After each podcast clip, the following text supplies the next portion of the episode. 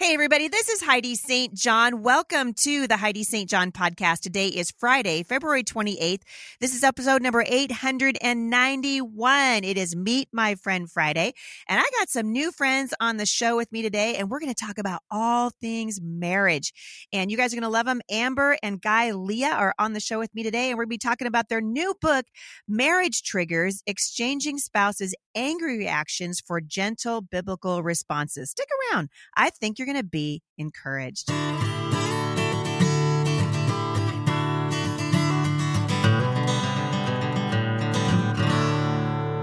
So thanks for tuning in today, everybody. Really appreciate you guys sharing the podcast and hanging out with me. I am in Nashville right now for the Teach Them Diligently conference. If you're anywhere in the area, I want to encourage you to come on out. I believe Tim Tebow opens up tomorrow morning. So this is a great time for you guys to come down. And uh, I will be co-hosting a mom's night out tomorrow night with Nancy Leigh DeMoss Wolgemuth. And we've got lots of room left for you. So come on out, teach them diligently in Nashville, Tennessee. Also, I want to introduce you guys to a brand new sponsor here at the podcast, Dual Credit at Home. And this is going to be an awesome thing for those of you who are homeschooling high schoolers because your teens can earn dual credit by taking college level exams like the CLEP on subjects that they're already studying in high school. Uh, the Muldrow family at Dual Credit at Home has saved over $300,000 doing this method, and they've written a free ebook on how families can do it too. You guys can download your copy at dualcreditathome.com forward slash Heidi. It's an easy read and full of information. Check it out. I'll link back to it in the show notes today. All right, without further ado, I want to introduce my guest to you today. I'm really excited to have Amber and Guy on the podcast with me today. They are the authors of a brand new book, Marriage Triggers exchanging spouses' angry reactions for gentle biblical responses. And uh, I happen to be holding a copy of it in my hand. I think it's going to be fantastic for every single one of you who is married because we all know marriage is a thing, right? We've talked about this a million times here at the podcast. And I think most of us know that our marriages have room for improvement. And sometimes it's hard to pinpoint exactly why a relationship is suffering. And often, uh, everyday triggers are the culprit. Maybe the little things that we don't know how to address, or maybe we've been addressing them incorrectly. And so we wind up angry and frustrated with no hope of change. So if you're wondering how to break out of a cycle of reactionary outbursts, or maybe the cold shoulder treatment, or maybe some of y'all are slamming the dishwasher shut on the regular, mm-hmm, you're going to be stoked today because Amber and Guy are here to talk about marriage triggers. They've been married for 14, almost 15 years, and they are shepherding four young men at home. Amber and Guy, welcome to the podcast. Thank, thank you, Heidi. Yeah, thank we're, you so much. We're we've been looking forward to this. We're so glad to talk with you and share with your listeners. Absolutely. Well, I'm thrilled that you guys are here. I love this idea because what you've done is you've basically taken something that we all know exists, which everybody has a trigger, right? Everybody's got a point in which they're like, dude, if you say that one more time, I mean, I know what my husband's triggers are, right? And he's what he knows what mine are. But then there's some that we're like, can't necessarily put your finger on it. Why did you guys decide to write this book? Well, you know, we, we didn't really uh, want to write this book necessarily because it's a it's a challenge to share your own personal you know journey, especially if you have had struggles and challenges, pretty significant ones like Guy and I have had during certain seasons of our marriage. But when my co-author Wendy Speake and I wrote a parenting triggers book a few years ago now, and everywhere I went with speaking engagements, um, talking with with readers, even getting letters from people on a regular basis, they would say, you know, parenting triggers, it really transformed me into a more gentle, biblical parent, um, radically helped me take control of my angry reactions so I could have better responses with my kids. And a lot of it has been able to help me in my uh, marriage relationship too. But I really wish there was something a little bit more specific that I could really apply to my marriage. And so it was really a result of hearing that for several years and praying about it before we decided, yeah, this is a needed resource. People just needed something very concrete and super rooted in scripture in order to handle these everyday things that Guy and I felt weren't addressed very often. And so that's how the book was born. And we also felt it was really important to have both perspectives, both from Amber and I, individually because we you know we see things so very differently uh, a lot of times in marriage and it's so important to be able to understand where we're both coming from and where those triggers are coming from if they're external triggers or if they're internal triggers that might be things that are rooted from our childhood or from the way our parents brought us up or things that we've experienced. So it's so important to have both perspectives involved in this. Yeah, that's absolutely right. And you guys, since you've written the book on marriage triggers, that you're putting yourself into a little bit of a marriage authority category. So I want to know a little bit about you guys and in terms of your own marriage. Like, when did you guys meet? uh, tell us a little bit about yourselves as we sort of introduce audiences to where you got this passion for encouraging other people. I love that you said, Amber, I love that you said uh, that it's rooted in scripture, that the answers that you give are rooted in scripture, because heavens knows we don't need any worldly wisdom anymore. It's not working for us. We got to get back to God's word. So he's the best relationship expert out there, right? I mean, truly, in all, in all reverence, he has all the answers. And so that's where we want to get every single piece of wisdom that we have is going to come from him ultimately. So, well, Guy and I, we met. You want to tell him? yeah, sure. We we we hesitate a little bit to tell you this, but we'll. It's always you. funny when this question comes up. But yes, yeah. we just. This is what I love, though. Come on, hit me, hit me. so we you. met in a jacuzzi in Mammoth on a ski trip with our singles group. Yes. it was like uh, probably a group nice. of 300 people two jacuzzis next to each other that were filled with probably 40 people in each jacuzzi.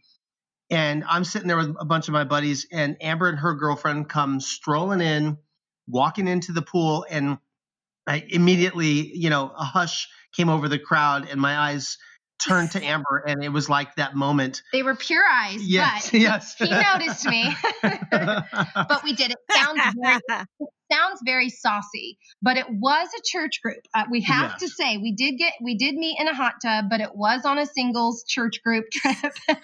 um, in the mountains skiing, and, and that's where it all started. I know. Ironically enough, though, it took us a year after that for us to actually come together. We both yeah, we were weren't, we weren't hanging out together. Well, we both were in the midst of our own things going on in our lives. My career was exploding.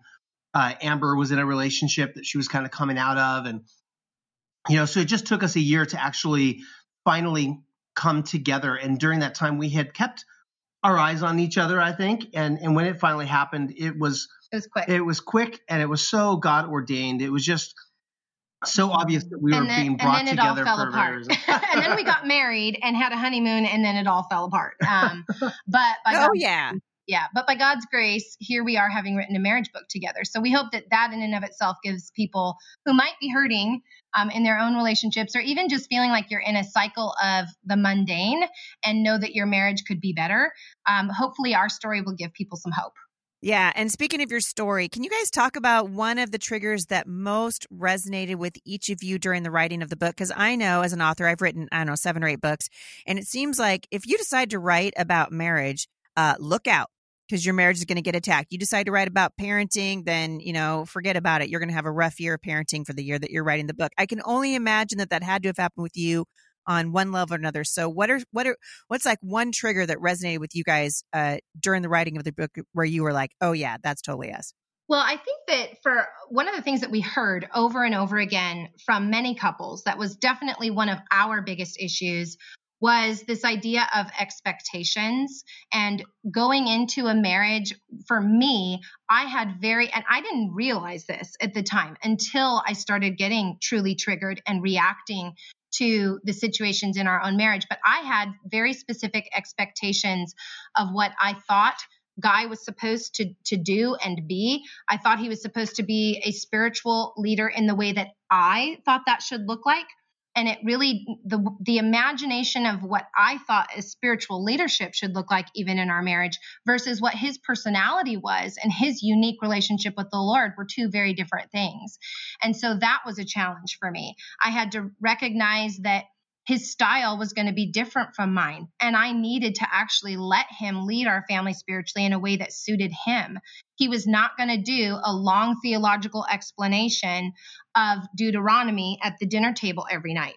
But he sure was going to talk about, mm-hmm. you know, and that was my background. I went to Bible schools. I love to study and teach the Bible. So that's kind of my thing. But that's not my husband. Yeah, that was the big difference. Is I, I have to admit, right very early on in our relationship, in our marriage, I began to feel less than because Amber, she just has grown up in the church and has such a, an incredible depth of knowledge of scripture and it's on her heart. And um, it, it, really is amazing. And for me, I, I, also grew up in the church, but I think but my I, I wasn't surrounded by my faith as much as she was until I got into late into high school and into college when I really discovered my own faith and started really pursuing that on my own. Um, so in marriage, I always felt like I couldn't I couldn't give wisdom to Amber that she didn't already know, and I felt less than in sitting down and leading our children through Bible studies. But I, I did have my own way, and it was when I connecting when I'm connecting with my boys and we're out on a hike, and I can bring in you know biblical principles that I see that I can relate to them in a way that I think that they're going to really connect with and remember. That was kind of a style that I had, and um, I remember it was really difficult for us because it was a complaint that Amber always had that that I wasn't leading our kids, you know, at at the dinner table, and I wasn't, you know, getting them to memorize scripture and these kinds of things. We get this question at the podcast all the time. I mean, I hear from people, from moms especially, who are just like, my husband's not leading, uh, not the spiritual leader in our home, and you you wind up with this you know these guys that are bottling up their feelings of, of, insecurity or they're like hey that wasn't actually me and then you got a nagging wife then you end up with passive aggressive behavior and you end up with all this stuff yeah. and so i love that you're i love that you're talking about this because i think the net result i'm hoping is you're going to set some people free today because it doesn't have to look like what amber just said it doesn't have to look like father opening your bible to deuteronomy we're going to sit around it doesn't have to look like that and i want to know from you guy does it help when your wife uh, nags you about it I, I, we say yes on both on both things. I, I, think I'll let Amber talk a little bit about, but on that last part, absolutely. Amber is such an amazing example to me of of when when Scripture is on your heart and and that is just something that has been really wonderful in my own faith. It's really um, caused me to draw closer to her. It's caused me to call to draw closer to my own faith, and that's been really wonderful. But I think my perspective has helped Amber as well.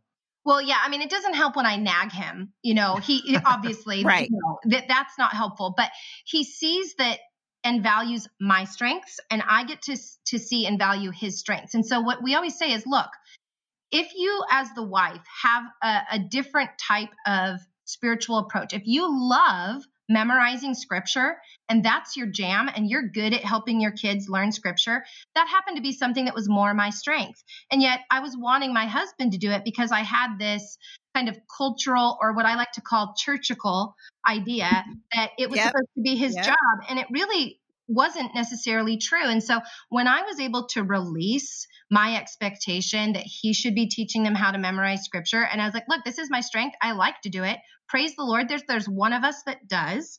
And so let me do that. Meanwhile, the kids are connecting with Guy on a really personal level. He's speaking into when they come home from school in tears because of of something, or we're homeschooling, which we've done as well. And there's something that they're just really struggling with, some kind of pressure or something a friend said to them Guy is able to speak to their hearts in a way that's very different from me, that really can spiritually point them to Jesus in their attitudes that is his strength. So I think it's important to kind of evaluate what are your expectations, especially for spiritual leadership, and then celebrate each other's strengths instead of allowing them to be your triggers. Yeah, that's so good. And you're learning things as you go along too. I love that one of the highlights, it seems to me, anyways, as I'm listening to you guys talk and even looking at the book, is you're saying, hey, if you're frustrated right now, don't give up. It's worth it to work through this stuff and try to figure out how did we get here? And how can we move beyond it? Um, I'm assuming you guys talked to lots of couples when you wrote the book. What were some common triggers that you found many couples were uh, dealing with in their own marriages? Well, I, one thing that I'll say is in in doing the research and reaching out to, we literally reached out to hundreds and hundreds of friends, both Amber separately from me and as readers. well as us together, Just and people readers. That weren't yeah. even friends, but we got a lot of a lot of feedback. And one thing that was really amazing is yeah. Amber would come back and share with me how she got, you know, 50, 60, 70 responses on all these different things. And women were just outlining all these triggers and different things that were going on in their marriages. And I'd be like, I got two emails from, from you the know, from the guys. And I'm like reaching out to hundreds of hmm. guys.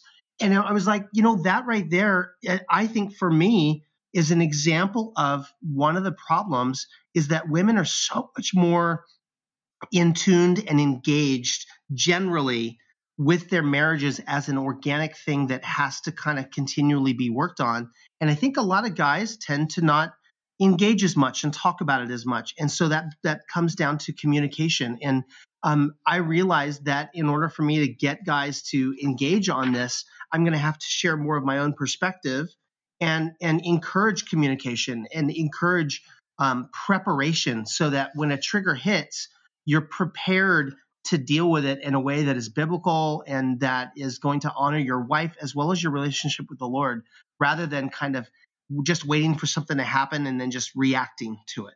So that that was a real mm. kind of stark thing for us to realize right there in the research part of our our experience. And, and really, one of the practical ways that we have seen um, husbands and wives begin to kind of you know share more equally in the effort to learn to respond to one another as opposed to reacting in anger is that we recommend to in order to start opening up communication a little bit more is and guy and i did this early on and now it's it's even easier because we've gotten into the habit of doing it. We look forward to doing this. But we tell people you know set aside time to have a talk every month like once a month for sure is a starting point but even every couple weeks where it doesn't have to be a lengthy time but you agree hey you know what? We've got we want to improve our marriage. We're a team. Um, let's just open up an hour or two if it's coffee on a Saturday morning where you have a sitter come, or it's Friday nights after the kids go to bed, or you know whatever works for you. It doesn't have to be a big long drawn out thing, but where you come together and you say, what's the one area that we tend to be triggered by the most? Is it when we talk about finances? Is it because we're not parenting on the same page? Is it because one of us is just really exhausted right now and we need to reevaluate our schedules? What is that one thing that tends to be the biggest issue where you see yourselves reacting and being triggered toward anger and frustration over and over again? And then come to that time where you've agreed this is our time to kind of talk about a trigger or two. And we have to be willing in that time to say, okay, guy, I want to, as your wife, because I love you and I want our marriage to improve. I want to live life to the full, like God says He gave us to do. So tell me, what is one thing that's a trigger for you? And then I have to be willing, I've agreed during that time of communication to really listen, to not be defensive, and just to say, okay, I hear you. This is what you said the trigger is. I hear you saying that. And let's think of something that I could do or that we can do that will be a better response when that trigger comes up and then make a plan and then give yourselves grace to to and some time to to implement and work on that one trigger. Because some of us will read this book and we'll say 31 triggers yep i've got them all. I'm overwhelmed. Where do i even begin? Mm-hmm. So we think that just a good approach you know, if a wife says to her husband hey you know I, I really love you and i want our marriage to be even better. Would you have coffee with me every sunday afternoon just for an hour and we can talk about some things? And you can even approach it if if a spouse is reluctant you don't even have to target something that they trigger in you. You could even just out of a place of humility and love say, I think that um, my tone of voice sets you off sometimes. It, it, I, I sense that that's a trigger for you. I want to improve in that. Let's talk about it. What can I do to alleviate that trigger and to make it better? And just start there in humility. And I think that any spouse is going to be open and willing to talk with you and to try to make improvements when you come from a place of humility and love which is really the purpose of our lives is to love god and to love others and to have that sense of humility and grace toward one another. Yeah that's right. And i think it's also i love that you're talking about a style in which we communicate with each other uh, because we can wound each other i think um, unintentionally when we're not tender when we bring up a topic that we know might be sensitive you know you're you're tiptoeing into things. I can think you know jay and i have been married for 30 years and i think right around our 15th anniversary you know we had we were having seems like we were having kids every other year and the pressures yeah. of work were enormous and uh-huh. oh yeah and all the things all the things that were going on and I remember my husband just one day just tell you know, he wanted to go out for coffee with me.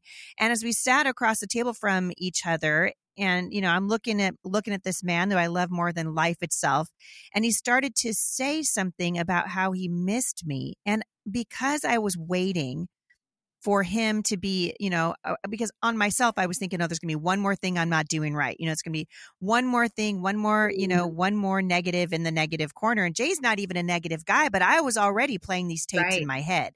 And yes. so it didn't take much for me. I'm like Captain Anxiety, right? Able to leap to the worst conclusion in a single bound. So I didn't even really let him finish.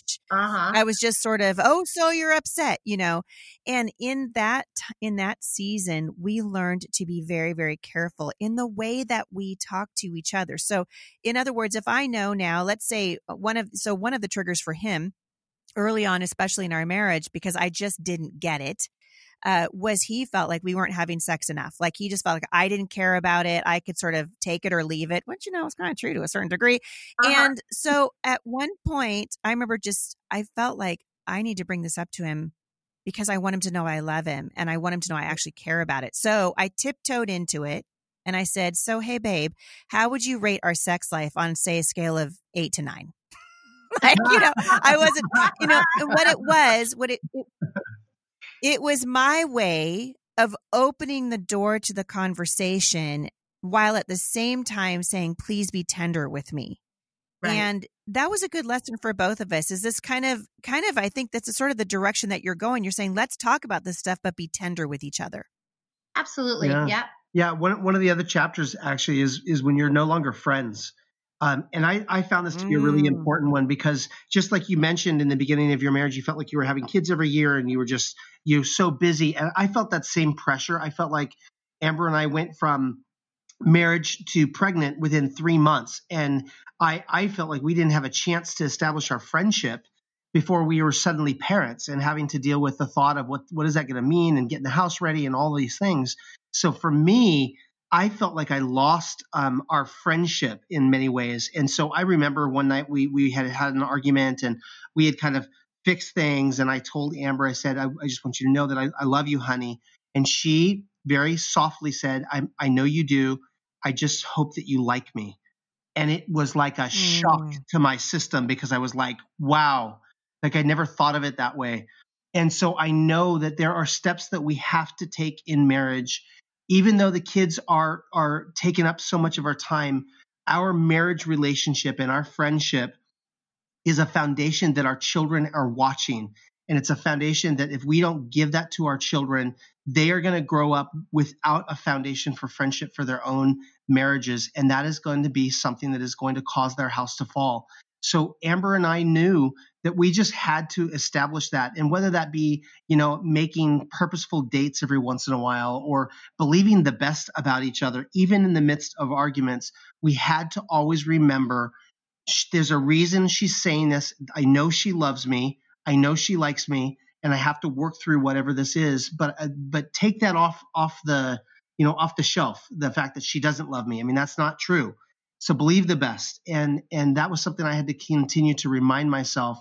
And I think that's probably one of the biggest things that we have worked on is our friendship that yeah. has turned so many of these triggers around and allowed us to deal on a whole different level. Yeah, sometimes we just need to lighten up a little bit. You know, I'm not I'm not saying that we aren't um, talking to people who maybe have some very serious, deeper wounds or issues or circumstances in their marriages that are hard to navigate. And we're not, we say in the book that God doesn't want us to make light of our circumstances, but He wants us to see our circumstances through His light. And so when we start viewing our spouse through the light of God's loving kindness and giving them the benefit of the doubt and just being a little bit more intentional to establish our friendship and to believe the best about one another, to let God heal our wounds, and to really make strides of intentional things we can do to communicate and love our spouse as well. That goes a long way in protecting us from our triggers. Yeah, and I know that there are a lot of people listening to this right now who are think who are thinking in themselves, "Man, that's totally me." You know, uh, we we've got these issues. Maybe you guys know what it's like, like when you don't deal with something, and then it just it kind of heaps on over time, and then pretty soon everything your spouse does is bothering you. Right? They look at you the wrong way, it bothers you. They don't put the spoon in the dishwasher, it bothers you, and you've kind of let these things go too long. Can you guys just for a minute just talk to the husband or the wife who's listening? listening to this and they're saying, you know what, I feel like I'm triggered by literally everything right now. Where where do those uh, where does that couple start? You know, our, our triggers, they're either going to serve to be you know, these different issues that are triggers. They're, they're either going to be triggers that cause a lot of conflict in our marriage, or they can be eventually used as testimonies of what God can do in us. So I want my marriage to be a testimony, not a trigger. And when there's been a pattern, a repeated cycle of hurt, um, of issues that we can't even sometimes pinpoint, like you suggested at the beginning, Heidi, um, we tend to have a, a, an approach and an attitude toward our spouses that feels very wounded, that can feel very negative. And so there's a verse um, that we think is is really, really key in for people who really have had this long history and repetition of their their triggers and one of the things that we want to encourage people is is you don't have to fix it all today you don't have to figure mm. this out completely right now but let's make a baby step in the right direction and one of the verses that we focus on is Ephesians 4 29 and verses 31 through 32. It says, Do not let any unwholesome talk come out of your mouths, but only what is helpful for building others up according to their needs, that it may benefit those who listen. Get rid of all bitterness, rage, and anger, brawling and slander, along with every form of malice. Be kind and compassionate to one another, forgiving each other, just as in Christ God forgave you. And you know, we know that we we can't please everybody all the time, um, but when we focus on pleasing the Lord, blessings follow. And so I can't control what my husband does or doesn't do. He can't control what I do and don't do. But even his sin does not allow me to be justified in my own sin. And what God's calling me to do, even if there's been a long lineage of triggers and I feel rather broken and bruised from it, I want to focus on me. What am I doing that has been unwholesome talk or unwholesome thinking about my spouse? What tapes do I need to silence in my head? And what do I need to do to focus on what is true and pure and good and lovely? And then what's a specific action or thing I can say or stop saying that's going to show that I love my spouse and want to change myself? And you know, when one of us begins to be transformed that way and to love our spouse well as God intended, to give a lot of grace and understanding, that is going to have an impact on our spouse much of the time. And that is really, I think, the starting point is examining ourselves. We don't want to address these triggers and just fix all the triggers so we don't have to change. This is really about our own personal growth between us and the Lord, and then trusting that He's going to strengthen our marriage as a result. Yeah, that's right. And honestly, once we I love that you that you're directing uh, each of us to look in the mirror at our own selves because once we do that it shifts the focus it's so easy for me to look at my husband and say if he would only do this or if he would only do that instead of looking in the mirror and saying lord please change me you know, change me, uh, soften my heart. And that is always, you can't go wrong. It's always a good place to start. One of the things I loved about uh, marriage triggers is you guys are really, there's 31, right? Uh, pretty common issues that that we all I think can relate to at one season or another inside our marriages. You know, poor communication. We already talked about uh, busy schedules, lack of spiritual leadership, that kind of stuff. But what I really love is that you really are taking readers to the Bible, which is the focal point of everything we do here at the podcast. And at the end of these chapters, you're including uh, a prayer guide, right, to help uh, readers really put into words how they're feeling and then pray about them. Why did you guys decide to do that? And what are you hoping? You know, uh, somebody's thinking, I wonder if I should get this book. How is that going to put them on the right path toward being able to deal with these marriage triggers in a way that heals instead of hurts? Yeah, you know, we again in our research, I think we found that a lot of people don't don't uh, often know what to say when they're praying. They don't know specifically what to pray for. And we just want to offer up some simple language that addresses each chapter specifically that they can use as a guide or a starting point for their own prayer time, um, just as a way to get them into it and to say the words that we just got done discussing and allow that to just kind of pour into their hearts. And hopefully, you know, those are the kind of words that will just help them uh, shift their thinking and get them off in the right direction that they that they desire to be in. If you're reading this book, it's because you feel that there are some areas that you want to improve. So we're just offering a way for them to to to jumpstart that. Yeah, because I mean, really, the the for us foundationally, our marriage being turned around started with prayer, and and very simple but honest prayer. Lord, this isn't working. We cannot do this on our own. We need your help. And it was often, Lord, I'm about to say the wrong thing. Please put a guard over my mouth. Help me to speak kindly. Help me to say something that's going to benefit and make this situation better, not worse. Just very simple but honest prayers and often rooted in scripture. And so we felt like including that at the end of every chapter was really going to be a game changer, I think, for a lot of people. Yeah, I agree. Well, you guys, I can't believe it. We're already out of time, but before we uh before we check out today, I just wanted to let everybody know they can find you guys online, right? If and you'd said earlier if they just Google your names, that's probably a really good uh, way to do it because y'all are everywhere. There's you're doing all kinds of, of stuff.